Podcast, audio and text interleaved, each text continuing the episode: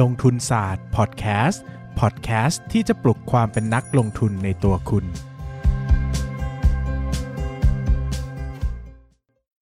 สวัสดีครับ ยินดีต้อนรับเข้าสู่รายการลงทุนศาสตร์พอดแคสต์รายการที่จะชวนทุกคนมาพัฒนาความรู้ด้านการเงินและการลงทุนไปด้วยกัน วันนี้นะครับก็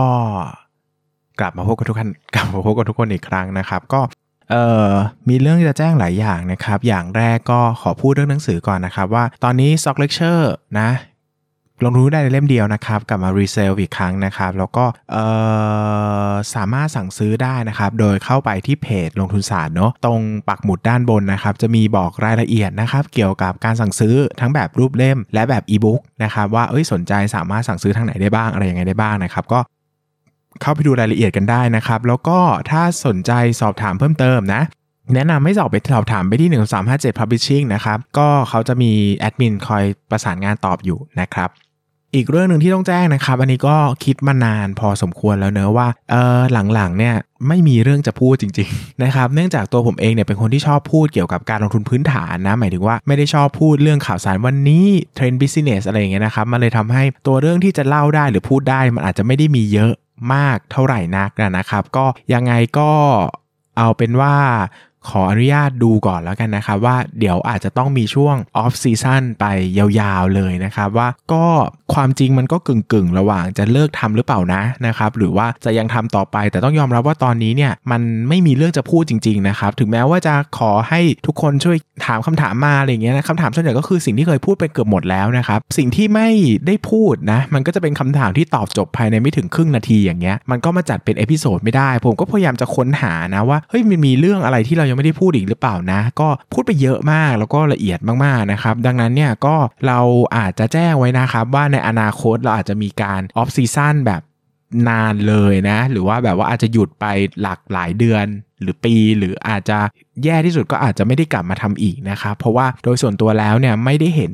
ช่องทางหรือว่าแนวทางจะทำอะไร คือยังมองไม่ออกว่าจะไปทางไหนต่อนะครับเพราะว่าตัวเนื้อหามันก็ยาวนานมากมาจะเกือบ 500 episode แล้วนะครับก็ความรู้พื้นฐานนี้รู้สึกว่าตื้อมากไม่รู้จะพูดอะไรนะครับ ก็คิดว่า น่าจะเข้าใจได้เนาะก็ยังไงก็ฝากทุกคนไว้แล้วกันนะครับ ว่าถ้าวันหนึ่งหยุดทำไปนะครับ หรือไม่ได้ทำอีกก็อยากจะให้เข้าใจกันแล้วกันเนอะว่ามันไม่รู้จะพูดอะไรแล้วจริงๆนะครับ เนื่องจากมันทำมานานมากนะครับ แล้วก็จำนวน episode มันเยอะมาก แล้วด้วยความที่ content ของผมเนี่ยอาจจะไม่ได้เหมือนกับช่องอื่นนะฮะวิธีการเลือกมาพูดมันต้องเป็นหลักการความรู้พื้นฐานด้วยมั้งอะไรเงี้ยมันก็เลยค่อนข้างจะช้าแล้วก็ไม่มีเรื่องอะไรใหม่นะครับ แต่ก็ถือว่ามาบอกเล่าไว้ก่อนละกันนะครับว่าก็มองไว้กลมๆก็อาจจะ 480 หรือไม่ก็ 500นะครับก็ก็ต้องดูว่ามันจะเหลืออะไรพูดได้อีกบ้างตอนนี้ก็เค้นมากกว่าจะได้แต่ละ episode นะครับอะวันนี้เรามาพูดกันด้วยเรื่องของ free float นะครับว่า free float นั้นสำคัญไฉนเนาะ free float เนี่ยนะครับคืออะไรก่อนนะ free float คือปริมาณหุ้นที่หมุนเวียนอยู่ในตลาดหลักทรัพย์นะครับปริมาณหุ้นที่หมุนหมุนเวียนอยู่ในตลาดหลักทรัพย์เนี่ยจริงๆมันก็คือตัวเลข หุ้นทั้งหมด 100%นะครับลบด้วยส่วนที่ไม่มีการเคลื่อนไหวออกนะส่วนใหญ่ก็จะเป็นเรื่องของผู้ถือหุ้นรายใหญ่นะครับผู้ถือหุ้นรายใหญ่ แล้วก็พวกเอ่อคนที่เป็นกรรมการอะไรเงี้ยคือเขาก็จะตัดส่วนที่คนที่ไม่ได้ซื้อขายหุ้นนี้เป็นปกติทิ้งนะครับก็ส่วนใหญ่ก็คือเขาเอาง่ายๆคือว่าเปอร์เซ็นต์ free float ก็คือเปอร์เซ็นต์ของผู้ถือหุ้นรายย่อยนั่นเองนะครับดังนั้นเนี่ยตัวเลขเนี้ยมีความสำคัญนะครับอะ free float อะพูดง่ายๆนะครับ free float เนี่ยคือเอาง่ายๆให้ท่องไว้ว่า free float คือปริมาณหุ้นที่หมุนเวียนอยู่ในตลาดหลักทรัพย์ คิดง่ายๆนะสมมติว่า free float สามสิบเปอร์เซ็นต์ก็คือว่าสมมติว่ามีอยู่หุ้นบริษัทเนี้ยมีอยู่ร้อยหุ้น จริงๆ มีหุ้นที่มาซื้อขายในตลาดหุ้นจริงๆ แค่ 30 หุ้นที่เหลือเป็นผู้ถือหุ้นใหญ่เป็นเจ้าของเป็นกรรมการบริษัท หรือเป็นนักลงทุนรายใหญ่ที่เขาไม่คิดจะซื้อขายอยู่แล้วอะไรเงี้ยจริงๆมันก็ซื้อขายกันได้แค่ 30 หุ้นนะครับหรือว่าถ้า free float มีสูงถึง 90%ก็แปลว่ามีคนที่ถือหุ้นในระยะยาวจริงๆอะผู้ถือหุ้นรายใหญ่เงี้ยแค่สิบเองที่เหลือเป็นเม่าในตลาดหุ้นซื้อขายขายกันถึง 90%นะครับคราวนี้ต้องทำความเข้าใจก่อนว่า free float น้อยกับ free float เยอะมันสำคัญอย่างไรนะครับ free float น้อยก่อนนะ free float น้อยเนี่ยมันก็ทำให้สภาพคล่องของหุ้นต่ำนะครับหมายถึงนะหนึ่งเลยเวลาเราจะซื้อจะขายเนี่ยมันก็ยากนะครับหมายถึงว่าจะซื้อทีจะขายทีเนี่ยมันก็หาคนมาซื้อขายกับเรายากอยากจะซื้อไม่มีคนขายอยากจะขายไม่มีคนซื้อนะบางทีจะซื้อหุ้นจากล้านหนึ่งนะครับโอ้โหราคาต้องเคลื่อนไปเป็น 10 ช่องอะไรเงี้ยมันก็ไม่ไหวนะครับเพราะว่า 1 มันก็ไปมันก็ไปเปลี่ยนราคาตลาดอีก 2 คือเราไม่สามารถซื้อที่ราคาที่เราต้องการจะซื้อได้นะครับ หรือขายในราคาที่เราต้องการจะขายได้นะ ซึ่งอันนี้ต้องขีดเส้นใต้ไว้ก่อนนะครับว่าปัญหาเนี้ยมันขึ้นอยู่กับขนาดพอร์ตเราด้วย ถ้าเราเป็นพอร์ตเล็ก เช่น ซื้อขายครั้งละ 5,000ถึง10,000เนี่ยปัญหาเรื่อง free float เนี่ยอาจจะไม่ค่อยสำคัญมากนะครับเพราะว่าส่วนใหญ่เท่าที่เจอมาในประสบการณ์เนี่ยถ้าซื้อหุ้นในวันละประมาณ 5,000ถึงหมื่นหนึ่งเนี่ยก็ไม่ค่อยมีปัญหากับ free float ซื้อได้นะครับมันจะเริ่มมีปัญหาแล้วถ้าเราจะซื้อหุ้นในจำนวนประมาณ 1 ล้านบาทขึ้นไปเนี่ย free float จะสำคัญบางทีเราจะซื้อซื้อไม่ได้ ซื้อได้แค่วันละแสนก็มีบางหุ้นบางตัวที่มันเล็กมากอะไรเงี้ยนะครับดังนั้นเนี่ย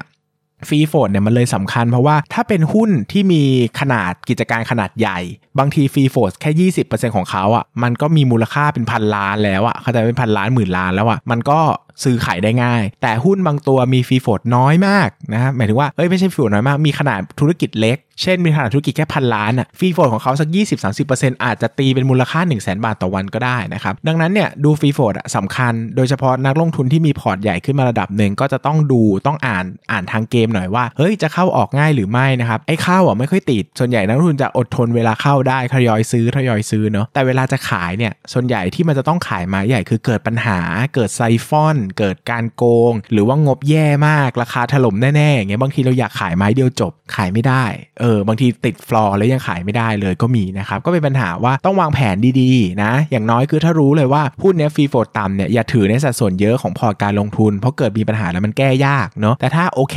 คือ อยากจะลงทุนมาก แต่ลงทุนแค่สัก 2%ของพอร์ตเงี้ยมีปัญหาที่มาจริง ๆ มันก็ไม่ได้รุนแรงมากนักอะไรอย่างเงี้ยแต่ไม่ใช่ว่าหุ้น free float ต่ำแล้วไปถือ 60-70%พอร์ตเนี่ยโอ้โหก็ลำบากมากนะครับ อีกอย่างหนึ่งคือหุ้น free float ต่ำปั่นราคาหุ้นง่าย อันนี้จำไว้เลยนะว่าสำคัญมากนะครับเพราะว่าหุ้นบางตัวมีมูลค่าเป็นแสนล้านอะแต่ free float ต่ำมากอะมีเงินแค่ไม่กี่ล้านก็ปั่นให้เป็นลิงได้แล้วอะไรเงี้ยนะครับก็เคยเกิดเหตุการณ์เหล่านี้มาในการพยายามจะลากดัชนีตลาดหุ้นนะครับดังนั้นเนี่ยหุ้น free float ต่ำหมายถึงว่ามีหุ้นในตลาดอยู่น้อย ดังนั้นเนี่ยคนที่มีเงินก็จะสามารถ dominate หุ้นได้นะครับ dominate ราคาหุ้นได้นะคราวนี้หุ้น free float เยอะหมายความว่าอะไรนะครับ หุ้น free float เยอะไม่ได้ดีเสมอไปหมายถึงโอ้หลายคนบอกโอ้ย free float น้อยไม่ดี free float เยอะก็ต้องดีสิคำตอบคือไม่ดีนะ หมายถึงว่าโดยโดยทั่วไปผมจะไม่ชอบเพราะผมรู้สึกว่าหุ้นที่ free float เยอะเหมือนหุ้นไม่มีเจ้าของอะ่ะมันเหมือนชิปอยู่ในอยู่ในคาสิโนอะเข้าใจไหมครับ หุ้นที่มัน หุ้นที่มันดีอะมันจะต้องมีคนอยากเป็นเจ้าของ โดยเฉพาะคนที่รวย อย่างน้อยก็ต้อง1เจ้าของกิจการ 2 กรรมการบริษัท 3นักลงทุนรายใหญ่อะมันจะต้องมีคนเอาง่ายๆเรียกง่ายก็คือเป็นเจ้าของ หรือจะเป็นเจ้ามือก็ได้ ก็คือจะต้องมีคนถือหุ้นในปริมาณที่เยอะอะเอาอย่างน้อยตั้งคำถามว่า 90%แล้วเจ้าของกรรมการบริษัทคนที่บริหาร CEO ธุรกิจตอนเนี้ยเขาถือหุ้นอยู่กี่เปอร์เซ็นต์นะทำไม free float มันสูงถึง 90%เลยอย่างเงี้ยดังนั้นเนี่ย หุ้นที่มี free float น้อยเนี่ยจะเป็นปัญหามาก เพราะว่ามันเหมือนลักษณะของหุ้นไม่มีเจ้าของ พอหุ้นไม่มีเจ้าของเนี่ยมันไม่มีคนที่ออกตัวมาปกป้อง ธุรกิจออกตัวมาปกป้องผลประโยชน์เข้าใจไหมครับ หมายถึงว่าคุณจะไซฟอนเงินเท่าไหร่อะเขาก็ไม่มีผลเพราะเขาไม่ได้ถือหุ้นไงเขาเป็นเขาเป็นกรรมการบริษัทเขาก็ไซฟอนไซฟอนอย่างเดียวเลยนะครับผู้ถือหุ้นก็ซวยเพราะว่ามันไม่มีเจ้าของแต่ถ้ามันมีเจ้าของอยู่เนี่ยเจ้าของถ้าโดนไซฟอนเงินโดนอุบอิบเงินเนี่ยเขาได้รับผลกระทบด้วยเพราะกำไรมันลดลงเงินปันผลมันลดลงนะครับดังนั้นเนี่ยมันก็ต้องมีเจ้าของคอยดูแล ผลประโยชน์ธุรกิจด้วยนะ ซึ่งมันต้องมีเยอะระดับหนึ่งไม่ใช่ว่าโอ้โหเราไปซื้อหุ้นแล้วก็เป็นเจ้าของนะ แต่คือคุณต้องเป็นเจ้าของกี่เปอร์เซ็นต์ของบริษัทล่ะถึงจะมีสิทธิ์มีเสียงในการปกป้องผลประโยชน์อย่างแท้จริงนะครับก็ตัวเลขฟรีโฟที่ผมชอบนะจะอยู่ประมาณ 2 20-50%ผมว่าตัวเลขเนี้ยกำลังดี น้อยกว่า 20%ผมว่าน้อยไปนะครับซื้อขายลำบากลาคุณง่ายนะ มากกว่า 50%ผมว่าหัวเริ่มแตกแล้ว เริ่มไม่มีเจ้าของ เริ่มไม่ไม่มีใครจะมาพิทักษ์ผลประโยชน์อย่างแท้จริงนะครับดังนั้นตัวเลขที่ผมชอบที่สุดคือ 20-50%นะครับก็ลองดูแล้วกันว่าเออมันมันเป็นยังไงนะ อะไรอย่างเงี้ยมันโอเคไหม แต่ถ้าให้เลือกแล้วเนี่ยผมเอ็นเอียงไปทาง free float น้อยผมยังโอเคกว่า free float เยอะนะ free float เยอะเนี่ยมันเป็นเรื่องของการพิทักษ์ผลประโยชน์เรื่องของการบริหารเรื่องของอะไรอย่างเงี้ยผมไม่ชอบถ้ามันจะไม่มีเจ้าของอย่างแท้จริงเลย แต่ถ้า free float น้อยมันเป็นเรื่องของสภาพคล่องอ่าสุดท้ายแล้วเราอาจจะแก้ไขโดยการบริหารจัดการหน้าตักของเราเองอะไรอย่างเงี้ยหรือว่าสุดท้ายแล้วถ้ามันจะมีการปั่นหุ้นโดยใช้ free float ที่ต่ำเนี่ยคำถามคือว่าถ้าหุ้นมันมีพื้นฐานจริง วิเคราะห์แล้วว่าดีจริงอะมันจะปั่นขึ้นปั่นลงอะสุดท้ายระยะยาวราคาต้องวิ่งเข้าหาพื้นฐาน ดังนั้นเนี่ยหุ้น free floatน้อยเนี่ยจริง ๆ เป็นปัญหาไหมก็เป็นปัญหา แต่ไม่ได้เป็นปัญหาที่ critical นะครับไม่ได้เป็นปัญหาที่ห้ามซื้อ ซื้อได้แต่ต้องวางแผน ซื้อได้แต่ต้องวิเคราะห์พื้นฐานให้ดี ซื้อได้แต่ต้องเข้าใจ แต่ถ้า free float เยอะสำหรับผมเป็น red alert เลยนะ เป็นคำแบบเป็นปักธงแดงเลยว่าต้องระวัง เพราะว่าหุ้นที่ไม่มีเจ้าของเนี่ยมันไม่มีใครพิทักษ์ผลประโยชน์นะ สุดท้ายแล้วอาจจะโดนโกง โดนไซฟอน โดนอะไรอย่างเงี้ยได้ง่ายดายนะครับ ก็ให้ระวังให้ดีนะ โดยเฉพาะหุ้นที่ free float เกิน 90%นี่โคตรน่ากลัวเลยนะครับ ก็ไม่ควรไปแตะต้องนะ อันนี้ก็ก็แล้วแต่คนจะวิจารณญาณและการที่ผมก็แชร์ตามประสบการณ์ส่วนตัวนะครับก็ต้องดูเคส by เคสไปด้วยนะสำหรับวันนี้ก็ขอบคุณทุกคนมากนะครับแล้วก็แล้วก็หวังว่าทุกคนจะเข้าใจนะครับ ขอบคุณมากครับ อย่าลืมกดติดตามลงทุนศาสตร์ในช่องทางพอดแคสต์เพลเยอร์ที่คุณใช้ แล้วกลับมาปลุกความเป็นนักลงทุนกันใหม่ในลงทุนศาสตร์พอดแคสต์